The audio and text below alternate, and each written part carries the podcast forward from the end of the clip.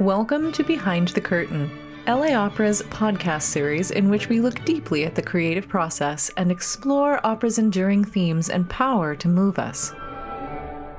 In this podcast, musicologist Dr. Mitchell Morris continues our Exploring the Canon podcast series with a discussion of Spanish composer Manuel de Falla and his work El Retablo del Maese Pedro, a puppet opera based on Don Quixote by Miguel de Cervantes. This recording was created as part of LA Opera Connect's professional development series for teachers, Opera for Educators, in celebration of the premiere of The Three Women of Jerusalem, or Las Tres Mujeres de Jerusalén, a new Spanish language opera by composer and librettist Carla Lucero. This production will premiere at Cathedral of Our Lady of the Angels on March 19, 2022. I am delighted to have a chance to talk about a piece that I've known for many, many years and rarely have a chance to comment on. The question of Spanish opera is a really interesting question, first of all. Um, Spain was like England in that in the 16th century, Spain had a glorious and spectacular tradition of spoken theater, just as English did. Um, it's been suggested by some, um, I don't really know how I stand on this, that the theatrical traditions in Spain and England were so strong that native opera never had much of a foothold. And it is certainly true in England, for instance, that you get a lot of pieces that are not opera the way we understand it in Italy. Just as in Spain, you get a lot of pieces that are not opera in that sense. What you get instead in England, for instance, with Henry Purcell, you get a group of pieces called semi operas. We call them semi operas because they are in many ways like 17th and 18th century versions of what we will later call musicals or operetta. And in the same way, we have the antique zarzuela, which will lead to a 19th century style zarzuela, which is this very powerful form of native operetta as well. So that's what opera mostly consists of in Spain. Um, it's powerful enough that it actually takes root in Spanish colonies. There's a particularly noticeably strong presence in the Philippines, for instance. And so zarzuela becomes really the sound of popular Spanish theatrical entertainment. That's its primary goal. But you say, well, what about opera? Opera in Spanish languages is really similar to opera in English languages in that it is particularly a 20th century phenomenon and it's not necessarily something that grows up as part of a vernacular. It's not like Zarzuela. It's not like musicals or Tin Pan Alley or anything like that. Um, they are very self conscious works. And one of the first of these, and one of the most interesting of these, is a little piece. It is only 30 minutes long, written by the Spanish composer Manuel de Falla in the early 20th century. A wonderful piece called El Retablo de Maese Pedro, which is an opera. Well, it's really complicated.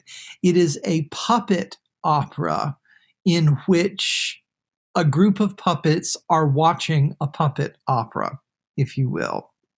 So it's an opera within an opera, but everyone is puppets. Now, as to how we get such a peculiar thing in really early 20th century Spanish opera, we get it because of the structure of patronage and what's going on with modernism in the 19th century and the beginning of the 20th. So, oddly enough, to talk about Spanish opera, we must go to Paris. Everyone went to Paris. And Falla, like many, many other composers of his generation, spent some time there. He spent time there not only because it was really the happening city musically. It was a very, very exciting place. Uh, famously, the critic Walter Benjamin had referred to Paris as he called it the capital of the 19th century. And it was culturally of enormous power, particularly in the 19 aughts and the 19 teens and the early 1920s. That was a time when it was particularly exciting, the late part of the so called French Third Republic. Um, tremendous, tremendous artistic ferment. Part of it was the result of a lot of people who were exiled from troubles at home because of revolutions in World War One. Lots of Russians end up in, in Paris. People connected with Diaghilev's Ballets Russes, random American performers and rich people and the idle upper classes go to Paris quite a bit. And there are homegrown people who have lots and lots of money. Um, the economist Thomas Piketty has pointed out that the only reason that there is a real thriving middle class in the middle of the 20th century is World War II wiped out the fortunes of most of the serious aristocrats who had a lock on money but not everybody. This was an important place, and this is where you find various figures out of Henry James or Edith Wharton. You get typically large numbers of American heiresses going to France or to England to make expensive aristocratic matches. Uh, you get a lot of that kind of travel going on. And one of the most famous instances of it is the wonderful cultural figure, the Princesse de Polignac. The Princesse de Polignac was born Winnaretta Singer, the last of Isaac Singer's children, the youngest, and heiress to the Singer sewing machine fortune. So she had loads of cash. And it was used to make a mariage blanc with uh, with the Prince de Polignac. Now, the prince and the princess, neither one were particularly interested in heterosexual relationships. So they were perfectly happy to run their separate lives side by side. The prince with his boys and the Princesse de Polignac with, you know, a sort of dazzling very open kind of household where she commissioned huge numbers of important modernist works. She was patroness to people like Debussy quite regularly. And it was because of her that Falla comes to write the opera in question. She wanted him to write an opera because she had a personal puppet theater and she requested a short piece that she could have performed in her own salon for her puppet theater. So that actually helps shape the choice of material and it helps shape the musical tastes and the musical references and the shape of the piece.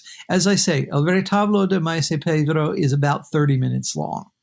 It stars very few people. You have someone playing Don Quixote who is on the sidelines watching, and you have a boy who is the apprentice of Maese Pedro, who is the puppet master.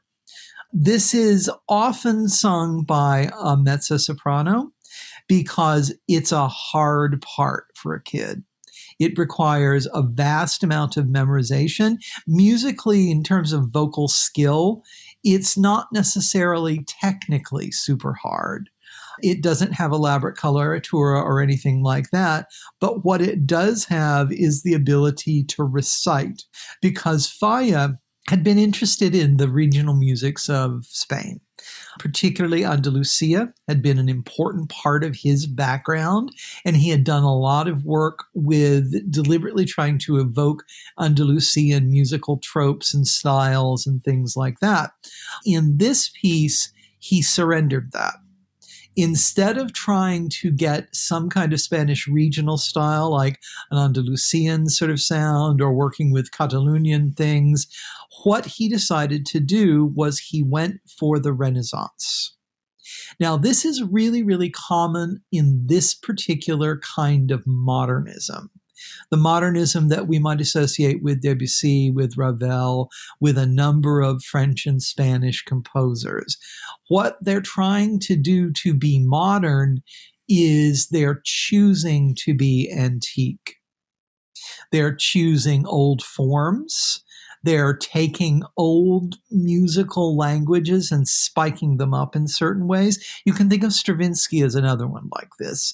When Stravinsky, we often refer to this kind of writing as so called neoclassical. Now, that's a term that I prefer to avoid because neoclassical means at least four things that I can think of off the top of my head, and I want to sort of keep them separate a little bit. But this interest in old music is very important in this period. So, what Falla is doing is he is taking 16th century styles because the Quixote is a 16th century, a 17th century book. So he's taking music, he's actually quoting Spanish sources uh, from the 16th and 17th century, and he's sort of folding it into a kind of neo Baroque, neo Renaissance kind of style. He's taking advantage of a lot of traditions in Spain. Um, there's a particular reciting tradition for public announcements. Um, that's the recitation that the boy will use. Um, he will be doing a lot of stuff that will sound at first like it's some kind of plain chant. It's not actually the kind of chant you would hear in a church service. What it is, is a kind of proclamation chant, which really gets back to the main purpose of a lot of chant. The reason so many things in the world are chanted, whether they're religious texts or not, is because it's much easier to hear sung language than spoken language. Uh, there are plenty of instances where you want to sing it because you want everybody in this space to hear it. And if you sing it, they will hear it a lot better than if it's spoken. Spoken languages only really work in large spaces if the space is designed to have virtually no reverb whatsoever. With reverb, you need to sing it. So that's really one of the ways that's structuring this entire piece. Now, within this, a lot of really, really witty, clever kinds of fun goes on because this is a charming piece. It's meant to be funny. It's meant to be beguiling. Its whole purpose is a kind of light diversion. So the story is a little kind of antique story involving Charlemagne and various old figures from the past. It reminds me personally of nothing so much as Proust's little account in the first volume of the In Search of Lost Time, where he's a kid and he has a magic lantern in his room with various old sort of story characters like uh, Melisande and uh, Pelleas and Golo and people like that. Um, the same kind of thing is really the principle here. You're going to hear vague stories about Moors and knights and ladies in distress and so on and so on. So the story itself is a very, very conventional kind of medieval esque romance. Where it's good is Maese Pedro keeps giving the boy instructions while they're trying to do the show. So it's at once a kind of backstage musical, but it's on stage, and you have an on-stage audience as well. Uh, now, ideally, in Falla's conception, you'd therefore have two layers of puppets. You've got the puppets in the story and the puppets who are watching the story who are the real story. Because, of course, it's a Don Quixote story. What always happens with Don Quixote is he is incapable of restraining himself he will always jump into crazy Don Quixote fantasy land and cause trouble. And that is what happens here. He is overcome by the story and disrupts everything because he's got all sorts of things to say about being a knight and how it's really important. And my Dulcinea, this is why I'm killing the Moors, etc., etc. And everybody is consternated because what is this man doing? We're just watching a play. And suddenly he's disrupting everything from the audience. And so it's that kind of set of clever sort of notions about audience versus performers, about on stage versus backstage, about using old things and making them very, very new. We're going to listen to a lot of this because no one tends to have heard it. This to me is the kind of thing I've got to say. When I was thinking about this, I was thinking, this is a piece I would love to use in a class. I may actually spend a good 15 minutes here giving you a thorough sample of this piece because I doubt that anybody has heard it and it's wonderful and I'm like a real advocate of this.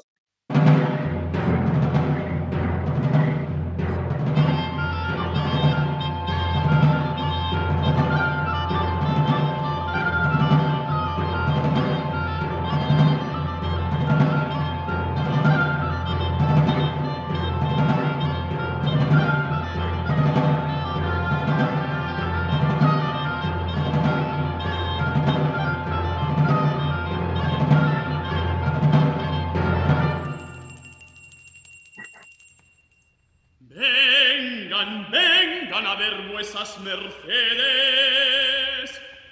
el retablo de la libertad de Merisendra, que es una de las cosas más de ver que hay en el mundo.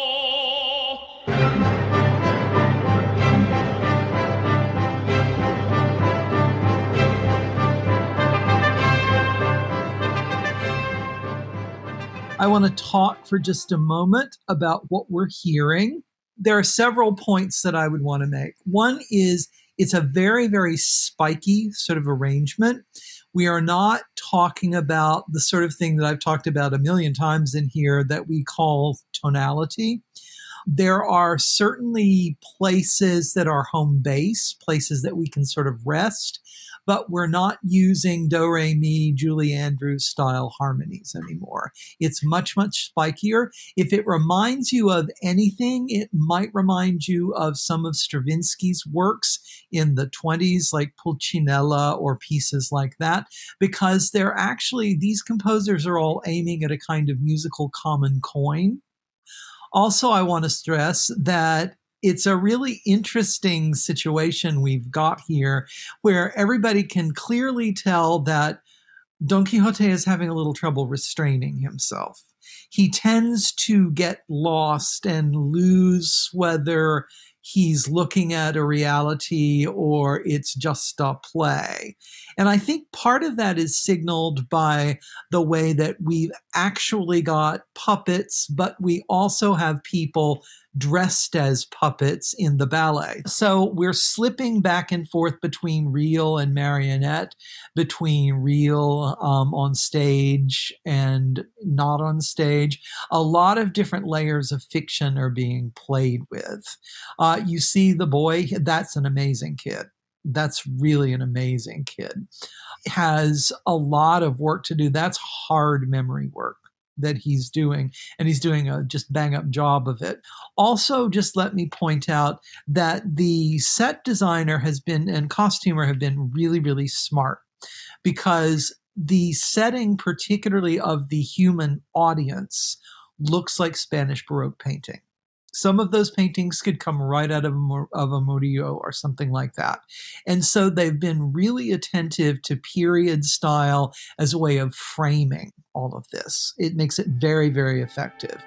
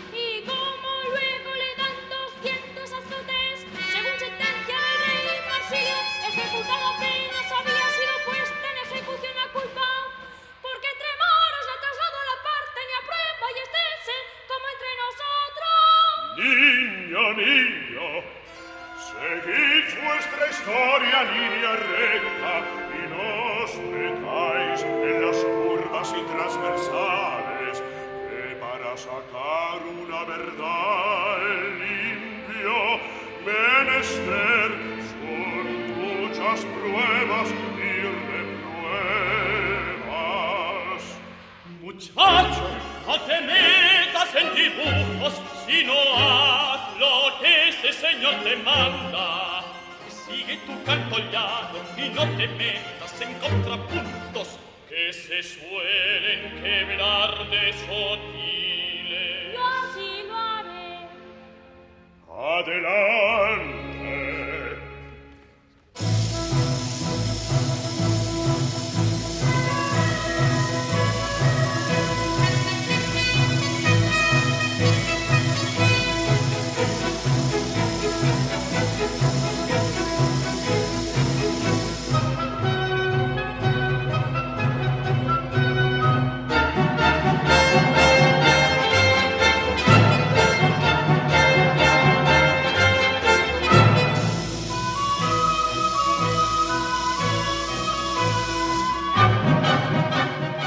There are a couple of things that I think are worth mentioning here.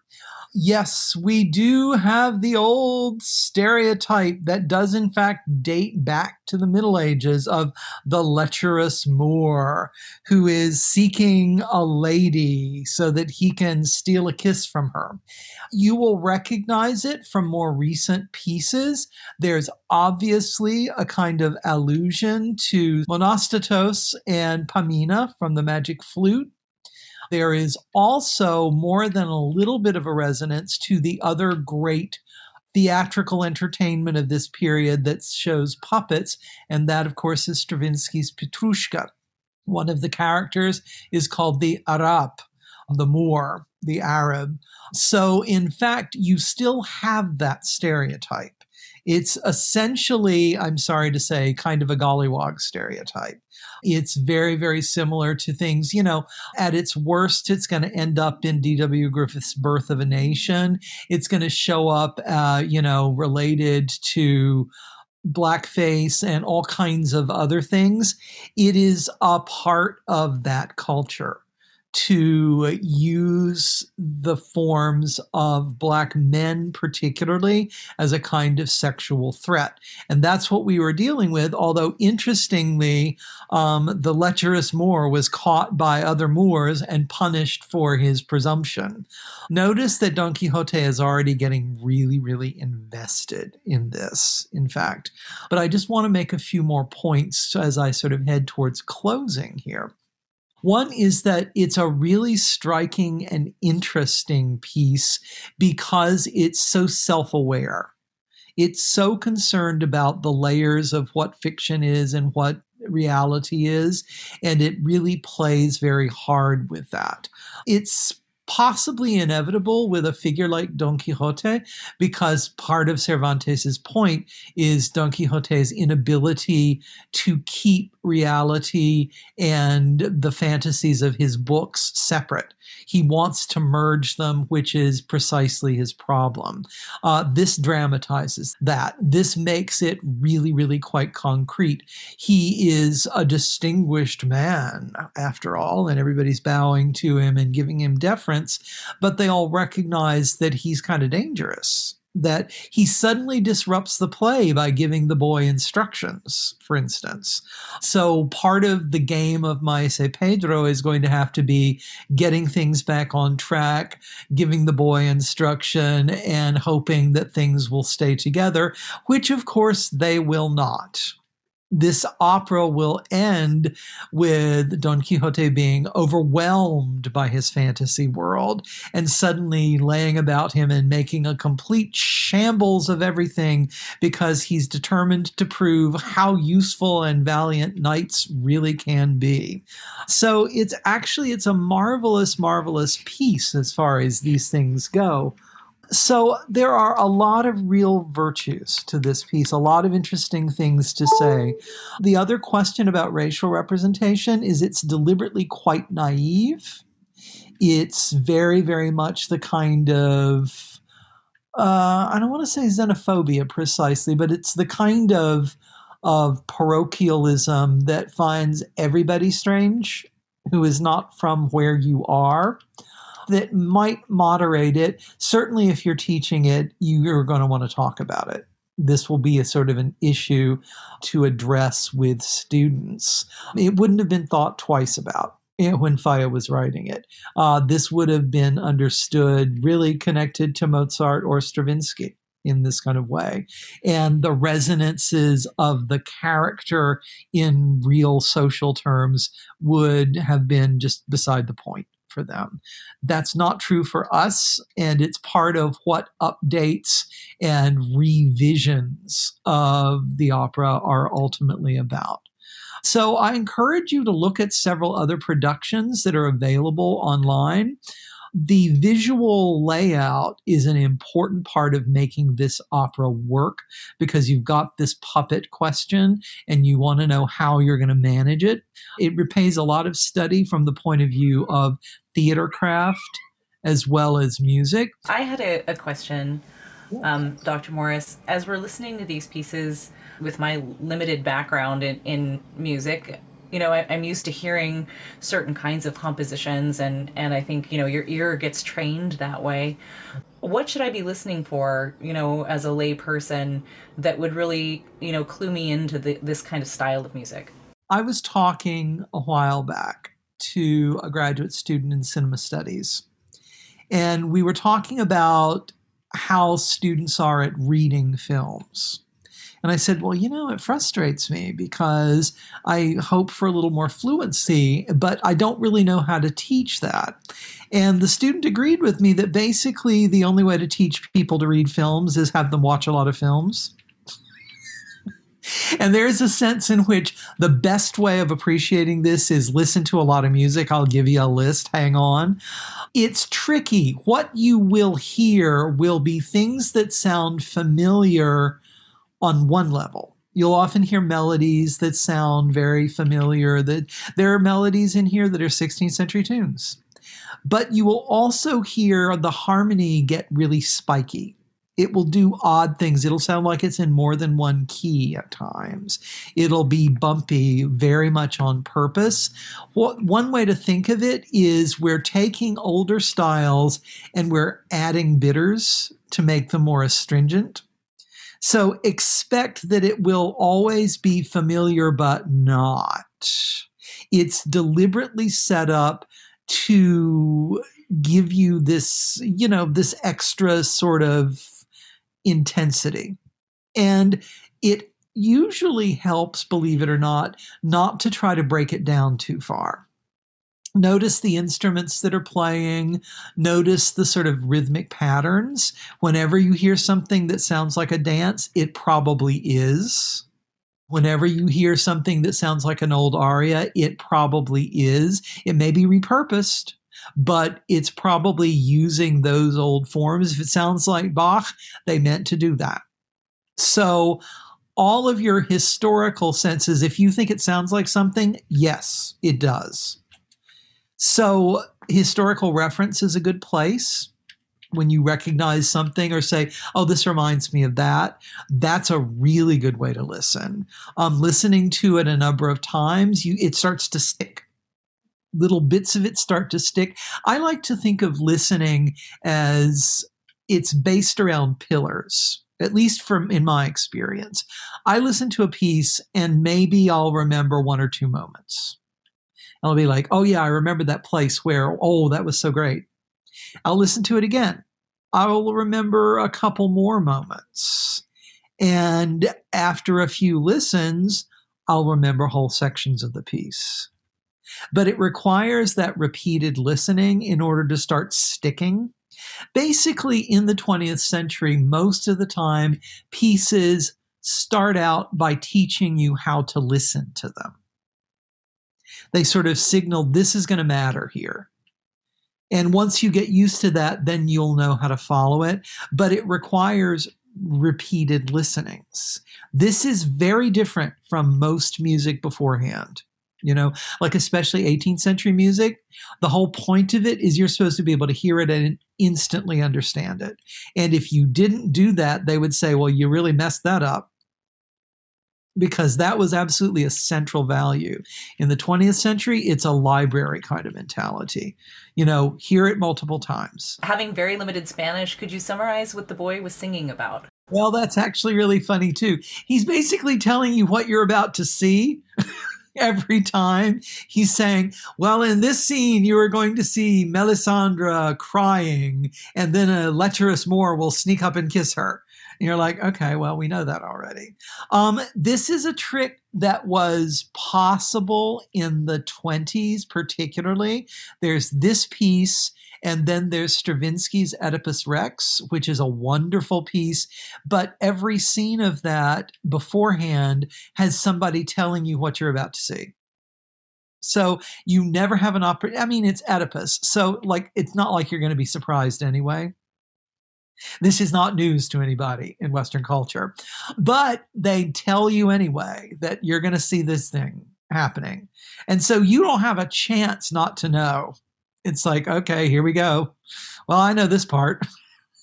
and there's something uh, this this is like a parody version of that because if you ever wanted a cliffhanger, you don't want this kid standing there telling you what you're about to see. So that's mostly what he's doing. He's like doing his part. You know, he's an apprentice boy in the theater. So he's telling you what you're about to see and doing a few little flourishes and trying to get you to feel a little bit and like telling Maese Pedro, yes, I'll do it right this time.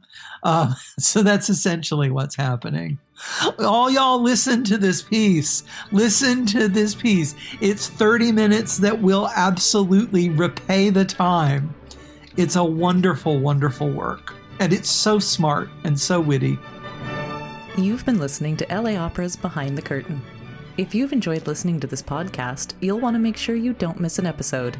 Please subscribe and leave a rating or review on Apple iTunes, Google Play, or wherever you listen. Remember to share with your friends on your favorite social media, and we'll see you at the opera.